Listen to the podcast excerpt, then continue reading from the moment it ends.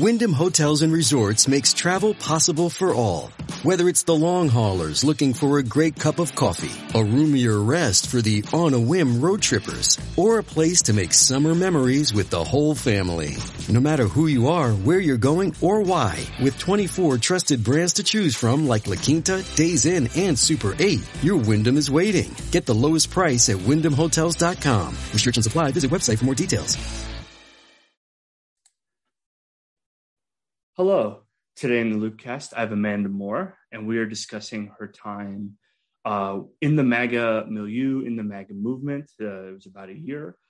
Um, one of the big reasons that we kind of wanted to do this show was that for all the coverage of the MAGA movement, for all the kind of that high visibility that's been placed on the movement in all parts of it, right? So from Q the white, the explicitly white supremacist parts of it, from Trump himself, etc. There hasn't been a lot of like personal, kind of undercover journalistic uh, examinations of this movement for various reasons, as we'll kind of dig into the show. And I was kind of very fascinated by this because, you know, uh, I don't mean to make this personal, but as a person of color, kind of going to these these spaces in person has kind of been prohibitive right? So it became more prohibitive as the pandemic hit, and then maximal prohibited when uh, being vaccinated started becoming problematic in these spaces. Um, so I was just, you know, the online spaces are very easy to access. They don't take a lot of skill to kind of enter and examine, but the meat space, literally M E A T and M E E T, is kind of harder to get into. And we really want to, in, within the context of the show, and, and sort of kind of pick that apart and look at it through the lens of Amanda's experience.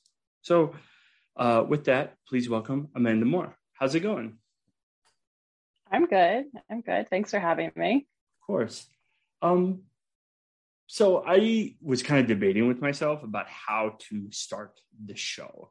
And I think I think for me, the, the first question I wanted to ask is what was the precise moment or the precise question that kind of made you want to go undercover? What, like, what was that, that decision like? Um, there's not really a precise moment or question.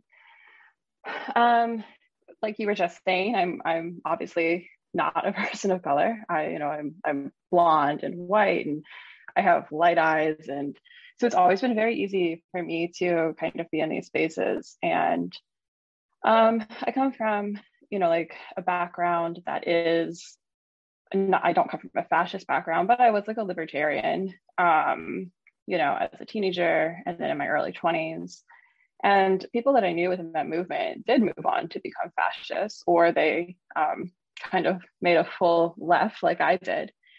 Um, and so I've always kind of been able to go to an event and just uh, cross the line. You know, um, there was a Laura Loomer uh, event a few years ago in DC, and I, I was actually meaning to go to the protest side, and I got like mixed up because it was so close to my office that when I walked out of my office, I literally walked straight into the Nazi side of the rally, um, and nobody kicked me out. And so I went around, and, you know, like took some pictures of some of the Proud Boys that were there and things like that. So it's it's always been something I've been able to do um, in small pieces. I guess you know the the literal moment I realized that this was going to be a little longer term um, was obviously January 6th, standing there and and being present at the Capitol for that. Um, but it's not what I did was not something that's out of character for me in any in any way. Um, to kind of go and, and just document whatever I see. So can you give us kind of a timeline? So it starts January 6th, 2021 and goes to I want to say November 2021, but can you give us kind of this broad, so like a, a very broad perspective? Sure. November 14th, 2020. And then I was doxxed September 27th, 2021. And I tried to continue on and go to another event, but I was banned from the event. And that would have been at the end of October. Um, so yeah, my first, my first event within this like COVID world was the first um, Million MAGA March or the first DC Stop the Steal rally, uh, which was about a week after the election was called. Um, and it was it was that Stop the Steal rally. Then there was a second Stop the Steal rally in DC in December of 2020, and then the third Stop the Steal rally turned into January 6th. Um, and then from there, I would go on to various conferences and and QAnon meetups, um, kind of across the country. So you're, I mean, so you're going undercover, right? So you're not. So how? I, I really like was kind of fascinated by like how does that work in for somebody like my understanding of you is that you're not a journalist, you're not like a spy, and you're not like a, a cop. You're just a kind of regular person. And when you start going undercover, when you start sort of entering this space, um, what, what was kind of the prep? Like the let's let's start with the mental prep. Like, what do you? Is it? Did you have to create another sort of iteration of Amanda? Like, here's Amanda, the MAGA person, and here's Amanda, the real person. Like, what is the mental prep to to start yeah. to go undercover? So, um, for my alter ego, I literally she's just me, but if I was a racist fascist, um, I, I knew it was going to be too hard to you know, like t- tone down my personality. Like we're not, you know, I'm, I'm not tricking some guy from Kentucky into thinking I'm going to be his trad wife, right? Like, and, and you can see it's reflected in, in who I hung out with. I hung out with people who are fine with my personality. That's going to be like people from the Mid Atlantic, people from New England, and people from you know like Michigan and like Chicago. Um, because it's just you know I talk fast and I have a big personality, and I knew it was going to be too much to try to turn that off, and also uh, be this other person. Um, so, you know, I, you know, if you're like a blank slate going in undercover, you know, maybe I would have tried to be like a Haley Adams or something, um, you know, out there, you know, toting a gun around and and hanging out with people who are doing, you know, violent crimes. But that's if I was a if I was a racist fascist, I wouldn't be like that. You know, I, I would do exactly what I did. Um, so so that's that's how I handled it. I used a fake last name, but I even used my real first name because I also knew that there was no way I'd remember to answer uh, to a fake first name. Plus, a lot of these events, um, you have to, you know, buy tickets um, and things like that. So I also had a, I had a PO box. I said I was from Annapolis, so I got a PO box up there. Um, and changed my credit cards to bill my billing address to Annapolis instead of in DC. Um, and so that way, if anybody looked at, you know, to kind of verify me, they could see. Um, and the fake last name I picked, um, my middle, my real middle name uh, starts with the same letter. So my real middle name is Lee, and my fake last name was Lily. Um, and so I had all of my credit cards. Uh, my bank print my name as Amanda L. Moore. So if anybody asked, I could just be like, oh, middle name. Um, but that was overthinking it. Nobody ever got that detailed and like trying to figure anything out nobody even Googled me as far as I can tell, because they, um, if they had figured out, you know, anything about me, they would have seen articles that I had previously written. They would have found a, a bunch of stuff about me. Um, so that's what I did. Um, and then, you know, I've been consuming like far right media for a really long time. This is always, I mean, this didn't happen, you know, in a vacuum. You know, like I was saying, like I've, I've been politically active um, since I was like 12 years old. so, um, I've always had this interest in kind of tracking the far right. Um, you know, I was at the, the QAnon rally in 2019 in DC, like the first ever like QAnon rally. Um, and so I've, I've listened, you know, to Nick Fuentes for a long time. I listened like to the Daily Shoah. I mean, so a lot of things um, in terms of like language and like social cues that they might have um, or in jokes like i already got it. I didn't really have to like study or research it. Um yeah so that's kind of kind of a broad answer. I hope i hope that's in the ballpark of what you're looking to figure out.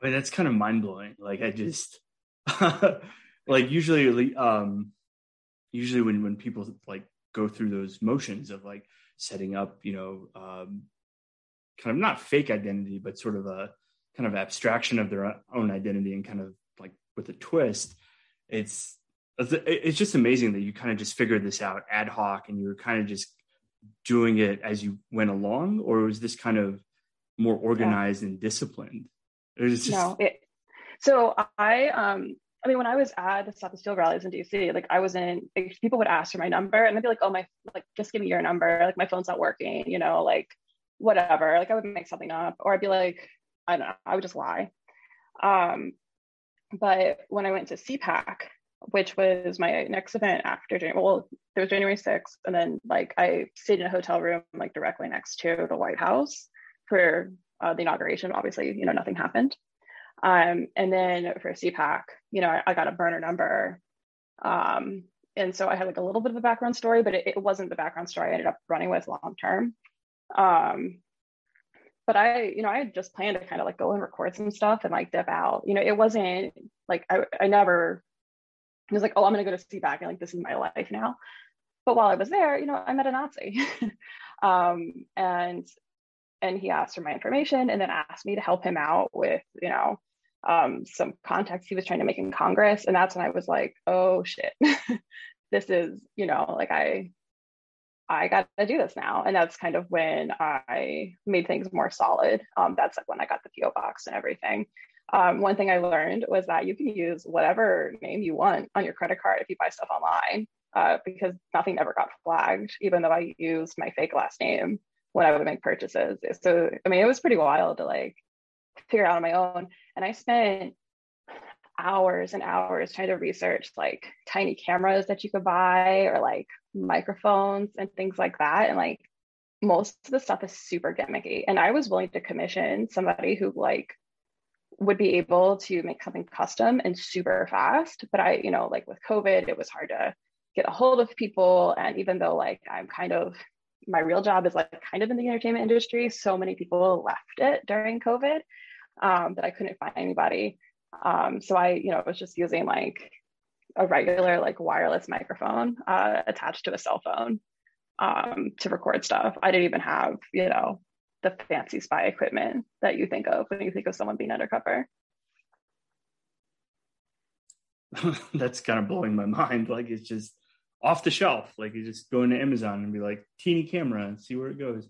Um, so it's something that I, I kind of find fascinating about these spaces is did you ever like feel physically threatened or physically like I, I know this might sound like super personal, but I can't like in my own imagination, I can't like separate out the violence either as rhetoric or as imagery from the MAGA space, right? It's like I think of, you know, one six, the guy with um, the Holocaust denial shirt, uh, or one six itself. Like, did you ever? Was there ever a moment like where, like, you were physically threatened, like actual, like with actual violence, not just you know, get out of here, shoo shoo, or like can you describe that for us yeah it never happened i was never threatened by anybody um, but you know i was also never caught i mean i was caught but i wasn't caught in person. If my twitter account didn't exist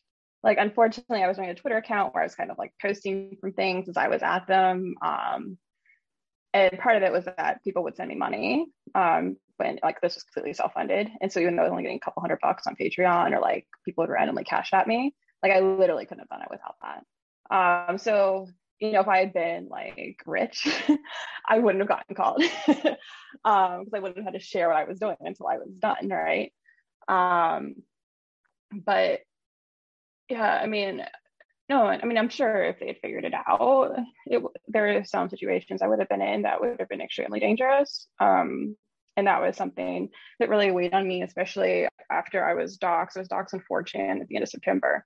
And then um, I was supposed to go to an event at Trump Doral it, like the next week. And I had already paid for it. And I just, I ate, it was like $1,300 loss. And I just ate it. Um, because, you know, I talked about it with people and we decided it probably wasn't safe.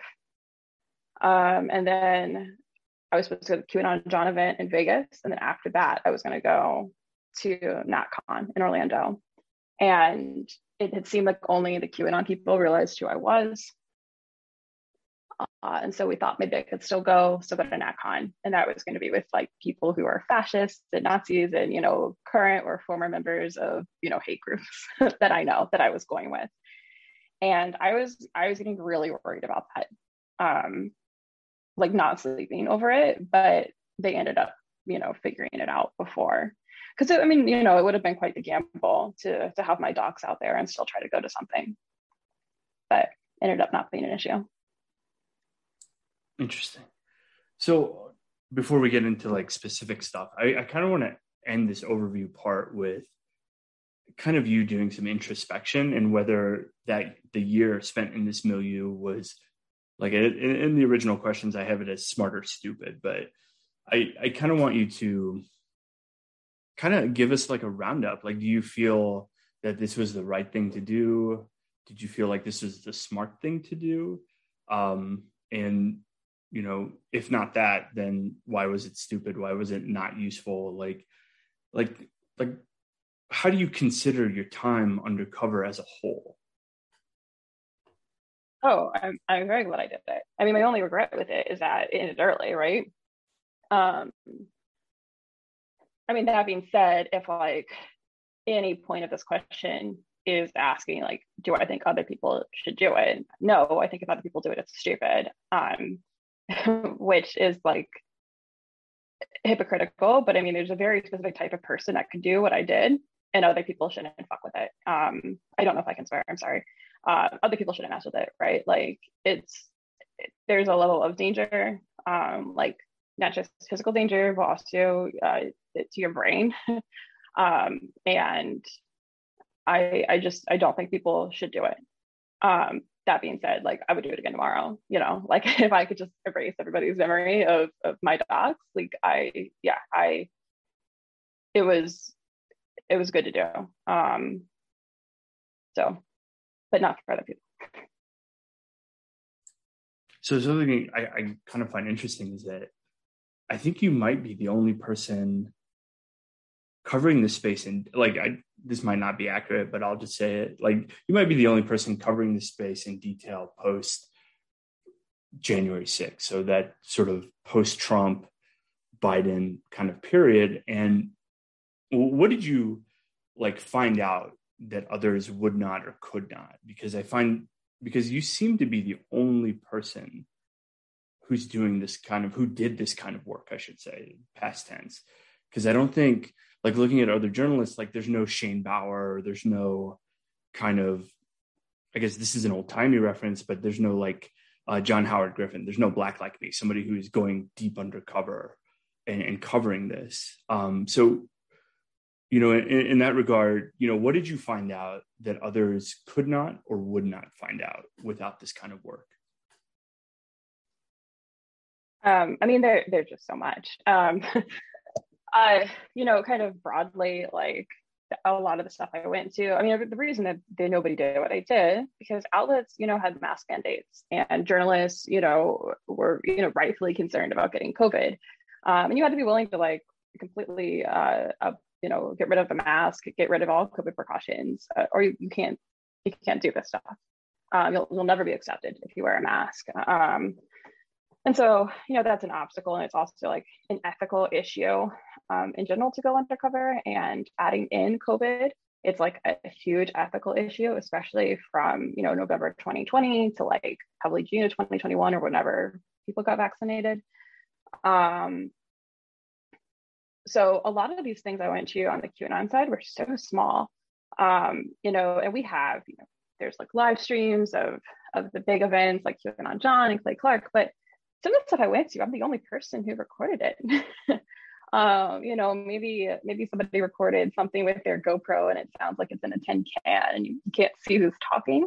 But like I I went to stuff and I recorded, you know, what would have been a lost year of various QAnon events. Um, and I, you know, I was able to kind of draw connections between people who know each other, things that you wouldn't see online, you know, unless you're Facebook friends with somebody is, you know, very deeply personal hidden Facebook profile. You don't know who's hanging out with you. But if you're at the bar with them, you sure know who knows each other. Um, which kind of gave me a jumping off point when it came to, you know, looking for information about people. Um, and then, you know, journalists who have written about some of the guys that I was hanging out with, I've been able to be like, yes, and here's this as well. And it's something that, you know, you, you wouldn't know if, because these people aren't going to talk to you. They're not going to give you answers. Um, and then in the moment, you know, I would see, I would hear in person, uh, you know, conspiracies and things that I wouldn't see online for like a couple weeks after I had heard it. So um, by the time things going to trickle to Telegram, they've already been circulating around people at the events. Um, and I've, you know, I've said in the past, and I still stand by it, that I think kind of they would use us as test audiences, like a comedian will do a test set um, to see because if people's paid $500 or $1,000 to come to your event and they aren't very receptive to your conspiracy theory, you know, you might need to workshop it a little bit before you put it on the internet because the internet is forever, but people who are there in person are more willing and, and likely to forget things. That's kind of interesting, the idea of a live event, of a meet space as as a workshop. Like I, I had never thought of like until I heard your interview with Jared Holt, like I had never thought of that. Like the idea that, you know, you're going to the Ramada Inn, you know, conference space. You know, there's like maybe five people and they're, you know, the the speakers kind of testing stuff. And then the refined material is the one hitting Telegram, 4chan, or whatever. Is that is that like the dynamic is that describing the dynamic correctly? Yeah, I mean, it's definitely not everything that's that way, but I saw it multiple times. Um, especially something that really stands out to me is like uh, referring to like the hospitals as the new Holocaust. Um, that language, I, you know, like I watched that get used in person and then it was moved, you know, to the internet. Um, and even even with that, like the way they presented it to us, it was first at a VIP uh, night, the night before like an event and they said it there. And then i could tell like the next day when they said it at the main event with more people they like they structured the speech a little different. Um so you know just some of that. Um i think too it's also like sometimes things just need explaining you know and it's it's you people are this way. You have an idea and you think this part of it's obvious but other people don't see how that part is obvious. And so you know if something drew a lot of questions then they also would know like to preemptively answer those questions before you know just dropping a conspiracy theory and walking away. So these are q spaces. So what happens when you know when you start like exploring out? Like what was the like would you see the same dynamic in like i don't know not cpac but something lesser than cpac but related to it? Like how does like how does like what are the threads in this milieu? Like would you see like let's start here. Would you see the same people at a q meetup that you would see at cpac that you would see at like a stop the steal meetup? Like how does what you know what was that dynamic? Or was it just so, so ready oh go ahead. Well at like january 6th like so the night before january 6th or the day before there was like a whole january 5th there was like a whole party in the streets of dc of course. And like i remember like messaging Mike Rothschild and just being like, I I don't recall ever seeing like there's dudes in three percenter gear, you know, grilling hot dogs with dudes and, and where we go one we go all shirts. And like that was the first time in my you know memory that I could uh, kind of put that together. So um, I would see the QAnon people obviously at those things. I you know you see QAnon stuff at CPAC. Um, that like outright fascist stuff I was at was a younger crowd and so, I mean, they would make fun of the QAnon people. Um, had QAnon people shown up, uh, I'm sure they would have been welcomed with open arms. But um, you know, QAnon people that I would talk to would generally be old enough to be my my parent or older, uh, whereas the fascists were more my age or younger. Um, so like, there's not really any QAnon people at like an American Populist Union event across the street from Turning Point USA because it's meant for college kids. Um, but definitely, you know, with CPAC, there would be QAnon everywhere. That's that demographic question is kind of interesting because, like, the Q people, like I, I don't know, in my conception, like the Q people are kind of goofy, but they're older. But like the new fact here, the new sort of observation that you've offered is like the fascist crowd, they're they're our age, like they're in their 20s and 30s, which is maybe even younger. I don't I, I don't know actually know what your age is. um, but could you describe the fascist crowd a bit? Like, are they are they not like explicitly Nazi, or is it you're kind of we're calling them fascists because you're kind of inferring it from your conversation and sort of how they would present their values? So I'll caveat by saying I'm 33. So, you know, there could be like an older group of fascists. Hey, you know, I just, that's not my age. That's like not who I would hang out with, right? Um, I'm calling them fascists because they are, you know, uh, current or former members of Identity Evropa, Patriot Front. They say stuff like, I would like a friendlier Nazi Germany. Um, they've done things like invite Richard Spencer to be a speaker at their events. Um, so I don't think I'm, you know, really uh, reaching, you know, reaching too hard here. they're they're pretty much uh, obviously undeniably uh, fascists or or Nazis in some cases. Um, but yeah, they they would be all our age. Um, some of the stuff I would go to, you know, the organizers would be as young as like 18 years old. Um, and then I think probably the oldest would be a little bit under 40, so maybe like 38 or so at some of these events. Oh man, that's that's disheartening. I have to I have to really be honest with you. Like that's that's really disheartening because it's like like the Q people are made fun of, they're kind of isolated and they're older. So the expectation is they're gonna, you know, for lack of a better phrase, die off first, and the fascists are kind of younger. Um, but I mean, did you ever get a sense of the younger group of the fascists, like where they were employed? Like what did like what do they do in their normie life? Like I this is kind of like been a struggle for me. It's like, okay, you you know, engage Richard Spencer's content, your idea, you know, identity Evropa or whatever, but like what do you do during the day? Did you ever get a sense of like what their normie life is, what their day to day is like, or was it just, you know, you you got that slice and then you kind of left it alone? Um, some are lawyers, some work in embassies, um, some work, you know, completely within the right wing like sphere, um, doing you know media or whatever. But a lot of them, you know, people don't want to talk about their personal lives too much. So it's it's very impolite to ask people what they do for a living, you know, if it's relevant or if they're comfortable like having that out there, you know, they'll volunteer it. Um, but a lot of people, you know, don't even use a real first name. So so it would be harder to say, but you know, definitely um I I hung out people who are who, you know, practice law, who work in embassies, who, you know, write right wing propaganda. Um, you know, some of them are low level elected officials. uh, it just it just depends. Some of them have family money. Um, there's not really one answer that I found. It's kind of all across the board. Interesting.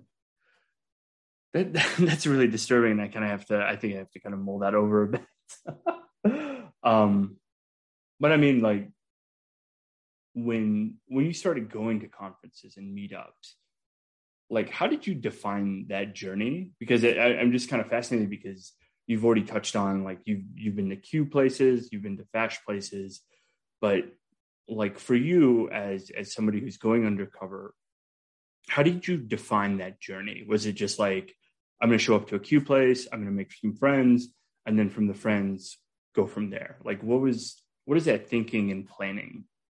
You know, specifically to how you would you know pull on threads and, and kind of uh, explore this milieu. Well, some of the things were, you know, very like well known and, and publicized, and those are the things that were like live streamed everywhere, right? So like CPAC, QAnon John, like Clay Clark, these are things that got, you know, like Will Sommer like live tweeting, you know, from from QAnon John until he was kicked out. So these were like things that were done. Um, but a lot of it would just be like once I got to know people, and then like I know what they're going to, and then like they tell you like, you know, oh, let's you know make sure you go to this. Um, and I own a business in the real world, um, and in reality it was completely gutted by covid and i i made like negative like 30 grand. Um but in in fashion world i you know my business was fine and it was like a little bit different than what it is. Um and so people knew i could work from wherever and i also like presented as though i had a bunch of money so like travel and like whatever didn't matter um so people would just tell me you know what was going on or where they were going and and that's it.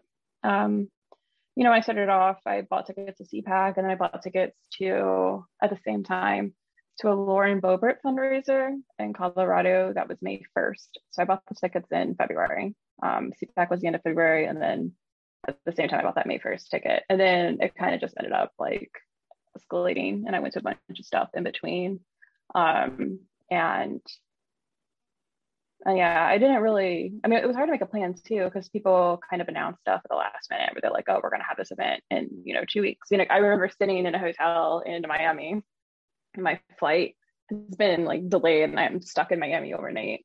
And I'm coming back from Trump Doral, and I look at my phone. It's like, "Oh, Roger Stone has an event in Tampa on Friday," and I was like, "Well, guess I'm coming back to Florida in five days," and I did. Um, and so, you know, there wasn't really much um, ability to like create a huge plan in advance just because they don't know what they're doing in advance.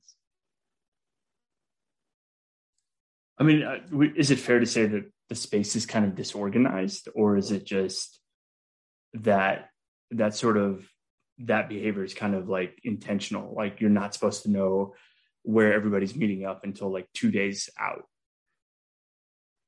Um, I, I don't know. I, I mean, I think a lot of these people are just bad event planners in general. Uh, but like I work in live events and like it's it's always a hectic, chaotic mess.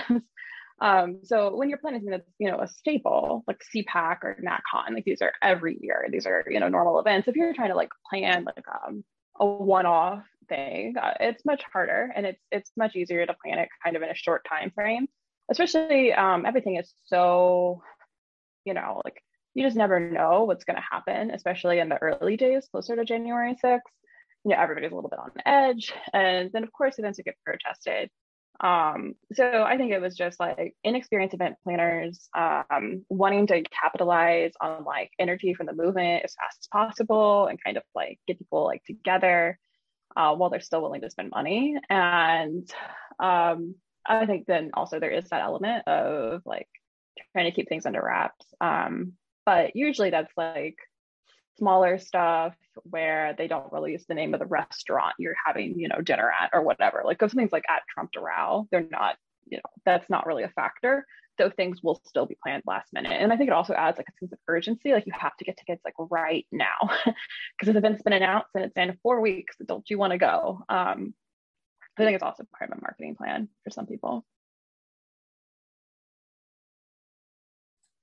So then could you describe like some of the more like I don't want to say well known, but sort of the celebrities of this space? Like I uh the DIA, DIA guy, Michael Flynn is in this space, QAnon John. Uh, I think those are kind of well known to a lot of people, but it, are there any other celebrities in this space that kind of go unnoticed that have like huge online followings, but aren't really examined by I hate using this phrase, but I'm going to use it like the mainstream media or the non disinformation media or whatever you want to call it. Like, yeah, let's start there with like the examination of celebrity in this space, celebrities. Well, I'm to say like there's very few people who are to like achieve a Michael Flynn level of celebrity. Um, so anybody that's like him is to be known. Um, in terms of like influencers with large online followings, I mean, one would be Brad Barton, um, who is a lifelong MLM grifter who's, you know, leached on to the QAnon movement and has had multiple events, um, some of which I've attended. Um, so yeah, he's somebody, and you know, a lot of that is just you can go to these other events and you can network in person and, get people to trust you and buy tickets to your event. Um, he's also like enemies with QAnon John; they hate each other.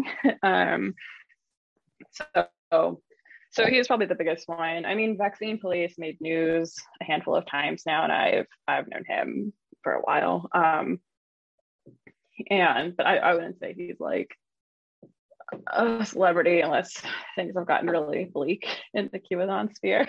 Because even in a QAnon setting, he's like a really weird dude. Um, so yeah, he's like difficult to be around. He's so weird. Um, but yeah, Brad Barton is definitely, I think, the biggest example of what you're talking about. Um, and then, you know, I would see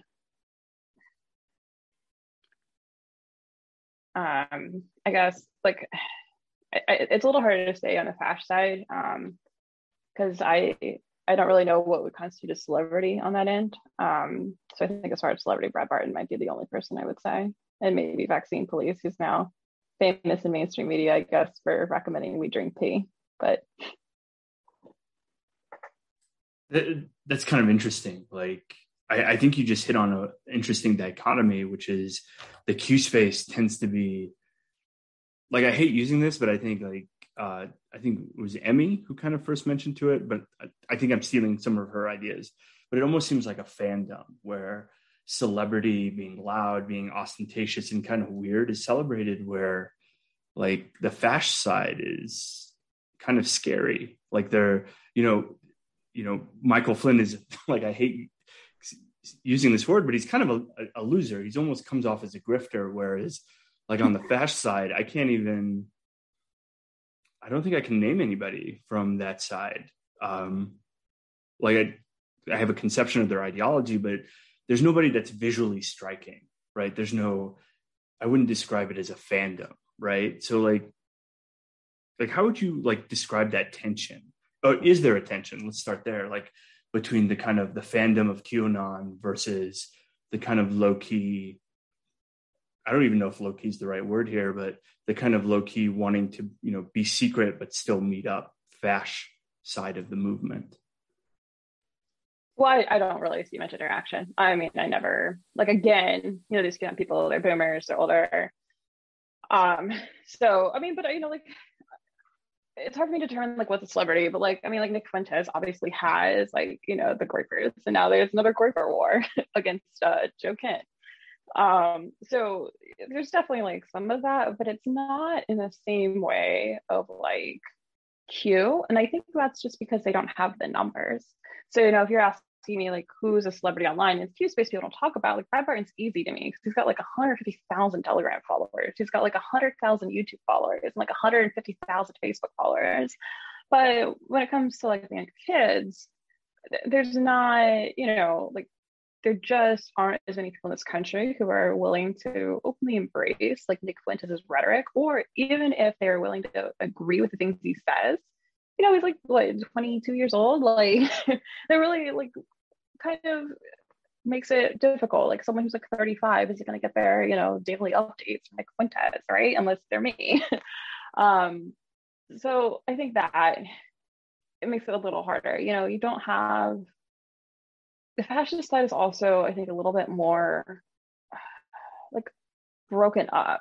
So like there was a point in time with QAnon where everybody held hands and was so happy together and and Lin Wood and Sidney Powell and, and Patrick Byrne and General Flynn and they were all besties forever. And even if that wasn't true behind the scenes, that's what they presented to the public. And so you could be like, oh, I'm a fan of Lin Wood and I'm also a fan of General Flynn. And like that's there's no tension, right? You don't have to choose sides. And I think, you know, now it's fight, everyone's fighting, they're so upset with each other.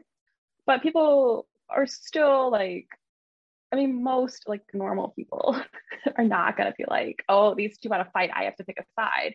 Um, so, you know, I think it's a little easier. Whereas, like, when it comes to like fascism, I mean, you start to get into this like strange, like, you know, there's like the, the American Populist Union that broke off from like Nick Fuentes and his Groypers. And and you know that kind of fractured like who is like cool with who and who talks to who um and so that gets a little bit more difficult. And there's also like within fascism, you've got like now now because of Joe Kent, it's you know inclusive populism, but it's like that like brand of like populism um Inc. where it's like Bannon and you know it's it's like corporate. I mean like Nick Fuentes is always saying like Bannon is basically a Marxist because he just cares about about class over you know race um, and so, like, to a person who's not a white nationalist or a fascist, like, hearing Bannon is the Marxists is, you know, absurd. It doesn't make any sense.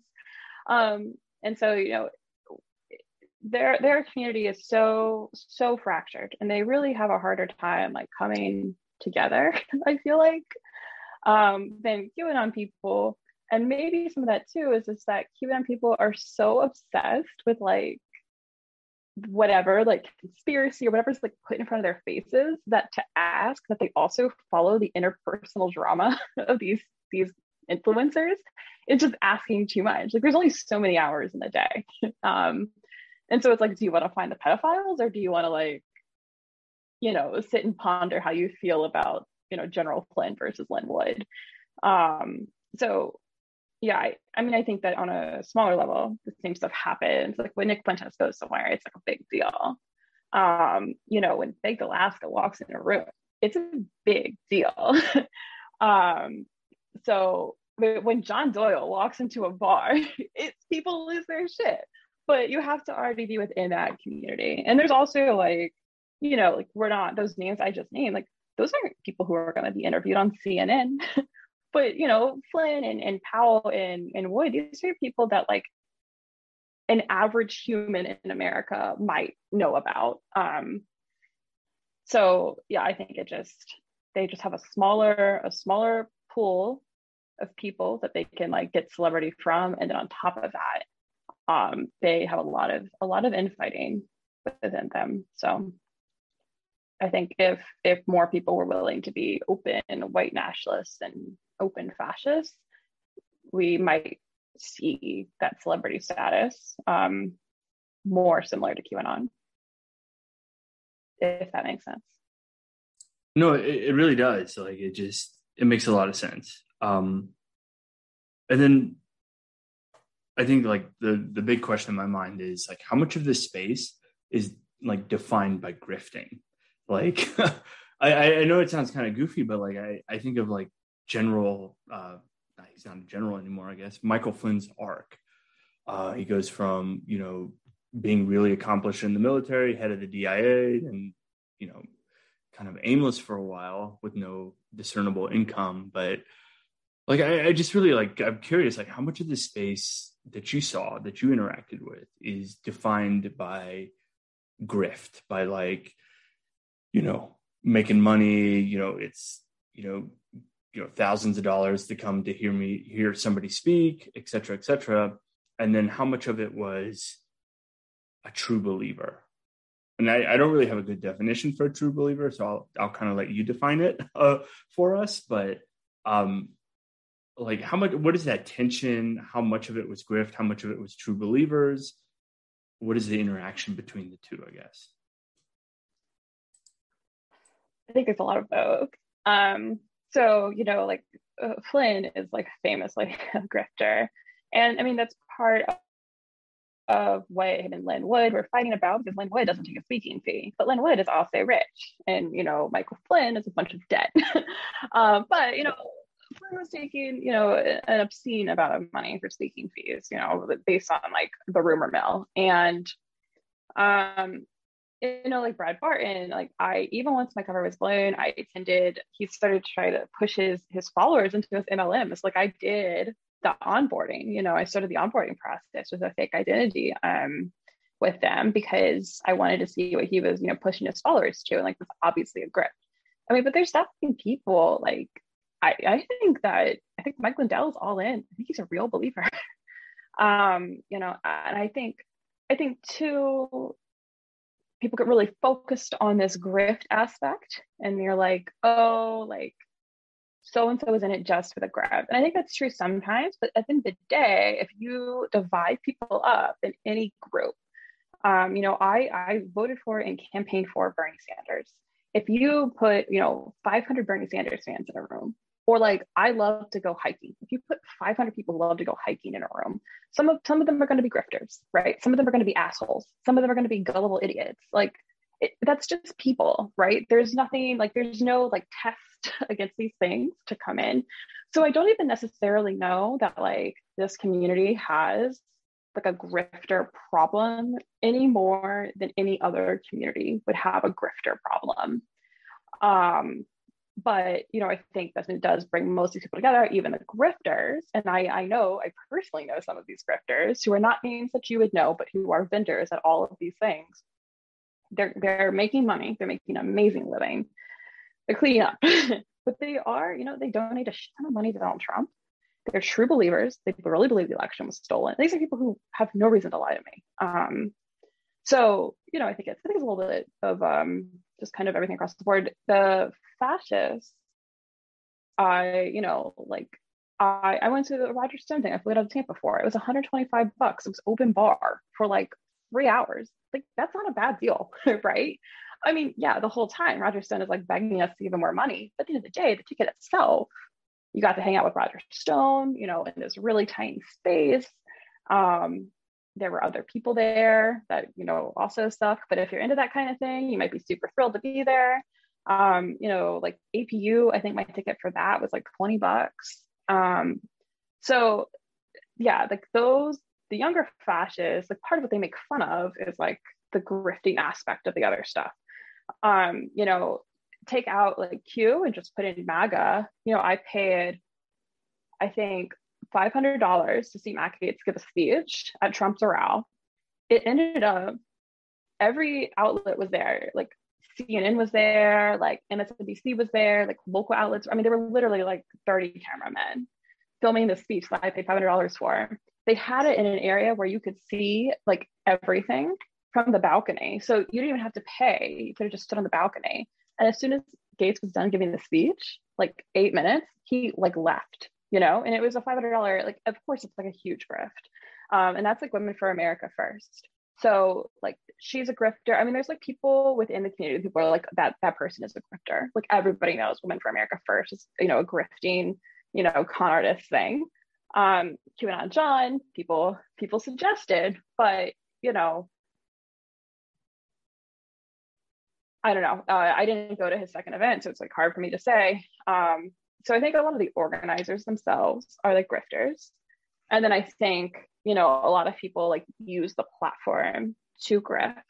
But I also think that if you had like a left leaning movement that brought out the same level of emotion in people, you would have also a bunch of grifters within it. Um, so yeah, but I, I mean, definitely with the younger fascists, like they are like populist and so their events are like 20 bucks, 125 bucks, you know, or free. Um, so those are much more accessible than some of the QAnon things.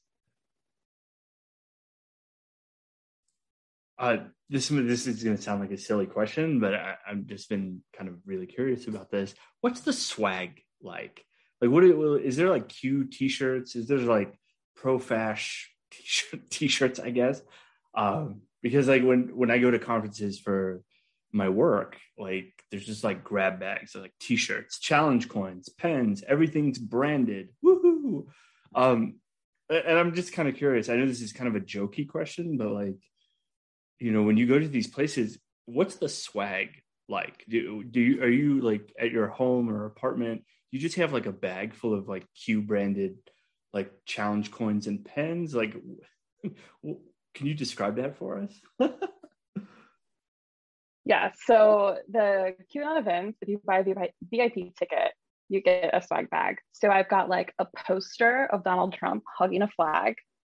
I've got this like where we go one, we go all mug. I've got, you know, those like um the rubber bracelets that like say stuff on them. I've got a whole bunch like digital soldier, like Trump 45, like I've got a whole bunch of those.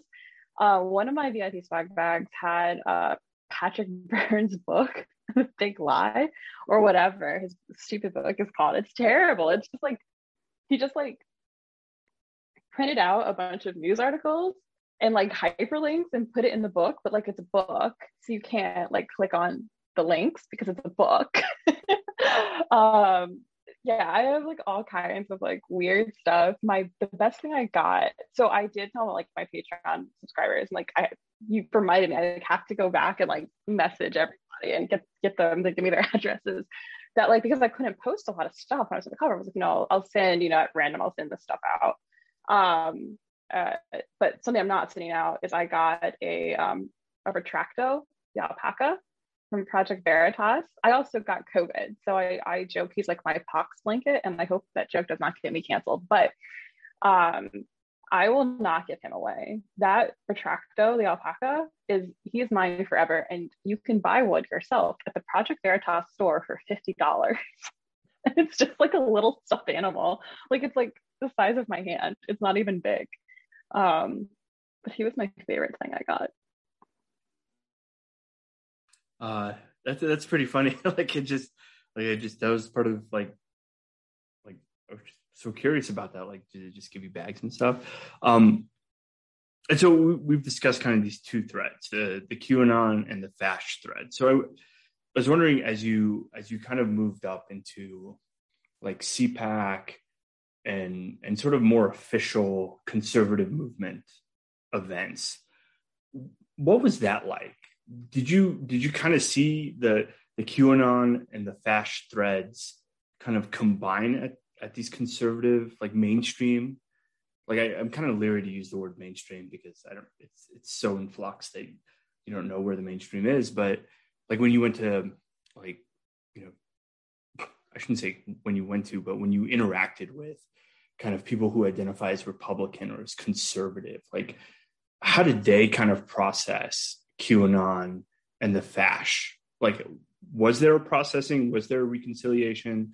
Or, you know, was it more subtle and you kind of had to poke and prod until you got some stuff out? So at CPAC, I only went to CPAC in February. So there's, there's for the first time ever, there were two CPACs. There's always one in February. It's usually in the DC area.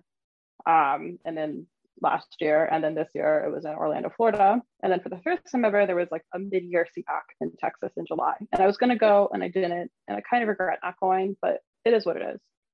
Um, so because it was February, you know, I was a little early on. You know, people kind of would bring up QAnon stuff and like talk around it, or they would say QAnon stuff without like realizing or maybe not acknowledging that they were discussing, you know, QAnon ideals. Um, when I was at Women for America first, the Trump rally in April, uh, Landon and Robbie Starbuck were there. And this event was like very QAnon heavy. So, you know, Robbie Starbuck is running for Congress in Tennessee, um, and his wife, you know, gives this speech about how like, you know, the Democrats want, you know, critical race theory taught in schools because CRT it makes kids more susceptible to be child sex trafficked, and that Democrats love child sex trafficking, and you know stuff like that. People just kind of like roll with it. Um, people would talk, you know, someone talking about like Monsters Inc. Um, and uh, so you you would see it, and like people don't say QAnon, they just say all the other stuff, right? So it's just like it's kind of how like when you're like, oh, that person can't be a racist, like he's never said the N word in front of me. But it's like, okay, but he says like a bunch of racist stuff. you know, do you need it spelled like do you have to have it spelled out that way? Um, and so that's how they handled it. Um, and then as far as like regular Republicans, like fascists, you know, I'm at CPAC, I went to like a Laura Loomer thing, and it just was, you know, there was no like discussion of it. Um, but the the group that I was hanging out with, they, you know, recruit normie GOP people to come to their stuff, and they are, um, you know, they're they're they're a bunch of white nationalists. uh, they're bunch of members of hate groups, or former members of hate groups, or you know, very closely connected to people who are uh, uh, members or former members of hate groups, and only former members largely because these groups closed down, right? Um, so you know, they set up um, they do things at TPUSA, they do things at CPAC, and they, they want to bring over those those normie people. And I mean, you know, it's like you're saying, like you know, people being weird is like that's like fine. But you know, young fascists are very concerned about optics. Like that's that's been a thing for like a long time. Um, you know, that was a thing. Like Charlottesville, that was that was a thing. I mean, Nick Fuentes has always talked about optics um, and and one of the organizations that exists now, APU, like they exist, you know, pretty much directly to to combat the bad optics of Nick Fuentes. you know, they're Groypers and they're, you know, some of them are fans of his, but they just have kind of created their own spinoff group because he's too toxic. And so, you know, for Nick Fuentes to host an event, it's going to be a little bit more difficult, like AFPAC or something that's going to draw more media attention. But there's other groups that have the exact same, you know, like mindset on everything, and they kind of like fly under the radar. And because the media doesn't bring them up, like you know, random people don't know, so then they go, and then maybe they hear something that they like, and they kind of like get pulled in that way.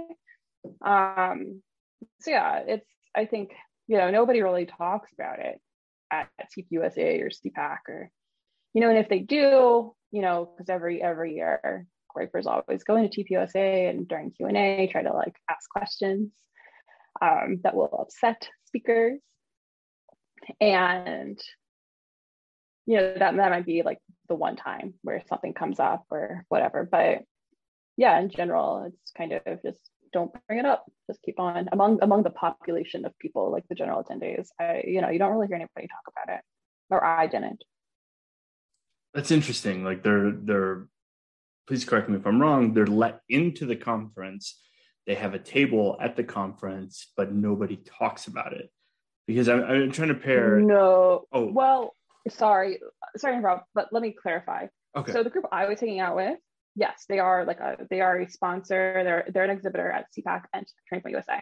But the group that like is younger and is like a direct response to the backlash against Nick Fuentes, they are not allowed into the TPUSA, but they do hold satellite events directly across the street. So like people can just go. And I mean, I went and it was packed. Every seat was taken. It was standing. People were standing. I had a VIP ticket, so I had a seat. But like otherwise you had to stand there were so many people um so it just depends i mean i think that like also like the group that i was hanging out with like international renewal like these guys are not you know like nobody's associating them with you know white nationalism even and i i don't know why like i can't answer why um even though you know like one of the guys it's like their grassroots director used to run a podcast called, you know, Blood, Soil, Liberty, which really is, you know, obviously a, a, a callback to Nazi Germany. um, so yeah, I, it's like half and half, but I, you know, people don't, I don't know, I don't know why people don't, don't realize it, but yeah, sorry if, if that clarifies it a little bit for you.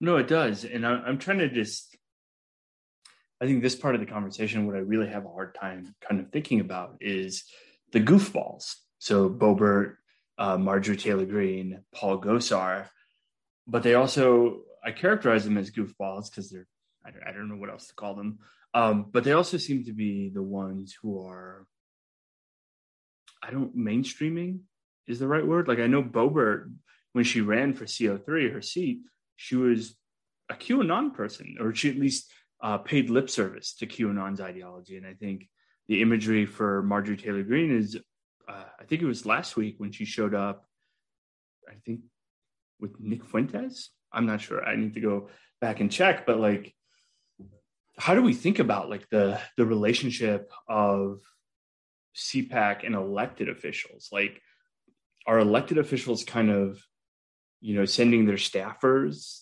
to these you know to talk to these white nationalists and Q people?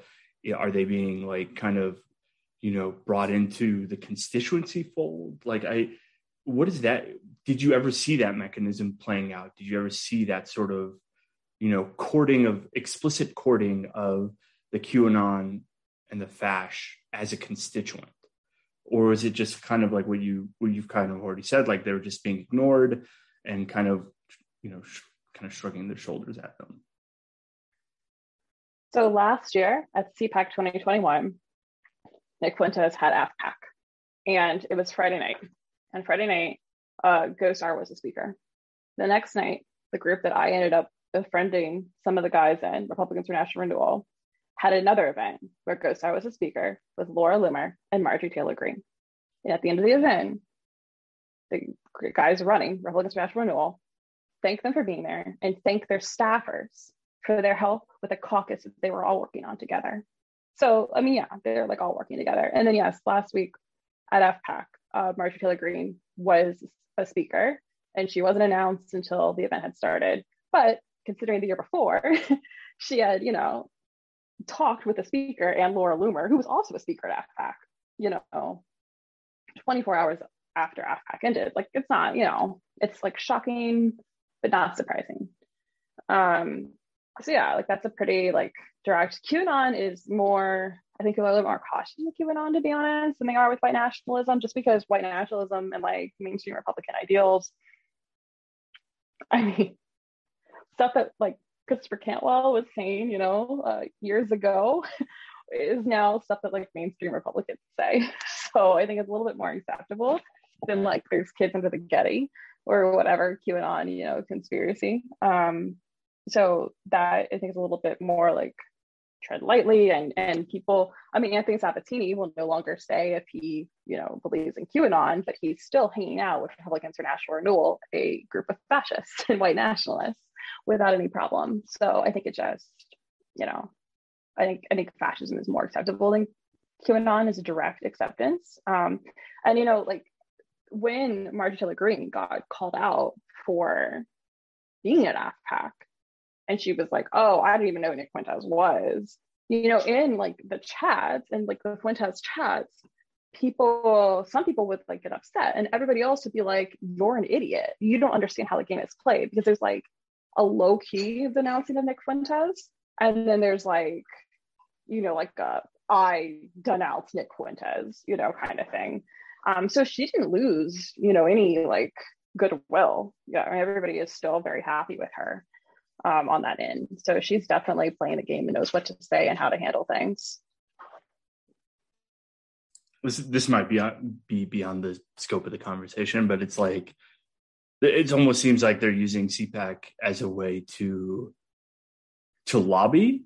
No, that can't be. I I, guess that's the, the only verb that comes to my mind. Like it's to lobby to to suggest legislation, to even write legislation, because like if, if you're forming a caucus, if you're influencing staffers with intention of influencing the principal, it's like that that's really put to, well put together. Like like I, I keep having this probably need to change it, but I keep having this like image of these of the fash being like goofballs. They're kind of losers, but now the way that you've described it, it's like kind of scary. Like like they have a very kind of plan or a direction or a focus, I guess.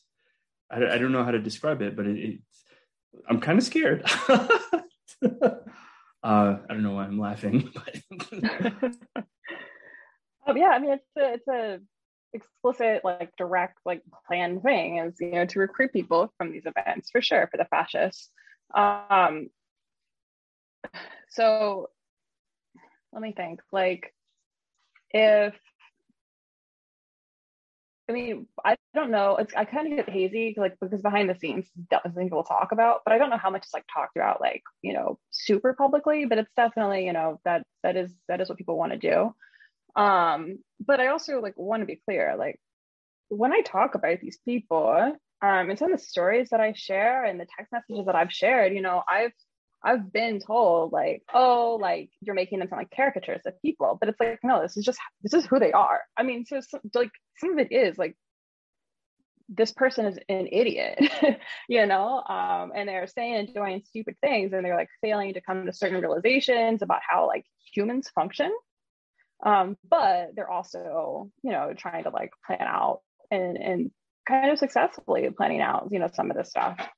Um, so it's it's both it's both you know they're like kind of buffoons you know i i had someone tell me like that the proud boys antifa riot in in portland was going to be you know the, most culture that portland had had he said it's it's going to be he's like uh, since covid you know there's nothing going on. He said there'll be more culture than you would see at a slam poetry event or a farmer's market, which is like, why are those the two things? You know what I mean? Like, why are those your two suggestions of events that people go to? Slam poetry events and farmers markets? Like why? But you know he's like oh you know we have to go. He's like we can like have like dinner and like watch you know from a bridge as they you know like fight each other. And like it sounds like like a cartoon character. It's like there's no way somebody would really say some of this dumb shit, but they they say it and they like he really doesn't see how what he said to me is weird. You know what I mean? But it's just like a fundamental misunderstanding of how other people like function. Because I would never tell my friends, we have to go to this. It's going to be more culture than a farmer's market. Like no one talks like that. But in his mind, that's how people like talk, if that makes sense. No, it does. It does. um, um, so I, I kind of want to my my final my second to last question kind of circles back to you. And in this last year of going through all these spaces, you know, going to QAnon events, fash events, political events, how did that change you? Like, what is what was the like? Did it make you more extreme? Did it make you more more likely to just openly, you know, reject these values? Like, what? You know, a year is a long time in, in kind of, you know, relative terms, and I guess like did you feel like you grew during this time? Did you feel like you've lost something? What was what was that internal change? Like you know however you're comfortable with tackling the question. Um i mean i'm not super sure that like i'm a different person than i was a year and a half ago. Um which is i think kind of a disappointing answer. Um you know i see a lot of value what i did in a lot of ways like my life is forever changed um but that's not you know if you're asking about like my internal like value set like no i fucking hate these people. I hated them a year ago. I hated them two years ago and i hate them today right? Like it's not you know if, if i was going to be tempted by white nationalism or fascism like that ship would have sailed by now you know? Um or even like trumpism right like you know I, I my family a lot of trump voters in my family I, a lot of people I do the Libertarian Party, you know, have, have moved on to become Proud Boys or whatever. Um, like that's I would have already done it. And so, and this is like why I tell people don't do what I did because I think it would be tempting for a lot of people. Um, and and I, I I never would want someone to get hurt or like become a fascist because I said, you know, going undercover was great and everybody should do it. Um so yeah i don't i don't know. I mean like my actual day-to-day life is now will for the rest of my life be very different. Um but you know the the core of who i am is still the same.